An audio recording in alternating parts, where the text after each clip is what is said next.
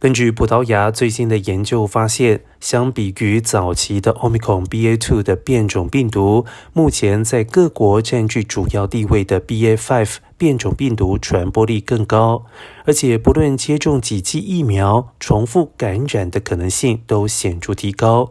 不过，所幸目前没有证据指向 B. F. F. 的致病率或者是致死率也和传播力一同提升。不过，相较于 BA.2 感染者当中有百分之五点六的重复感染，BA.5 感染者重复感染比率则是高达百分之十，显见 BA.5 变种病毒更可能造成突破性感染。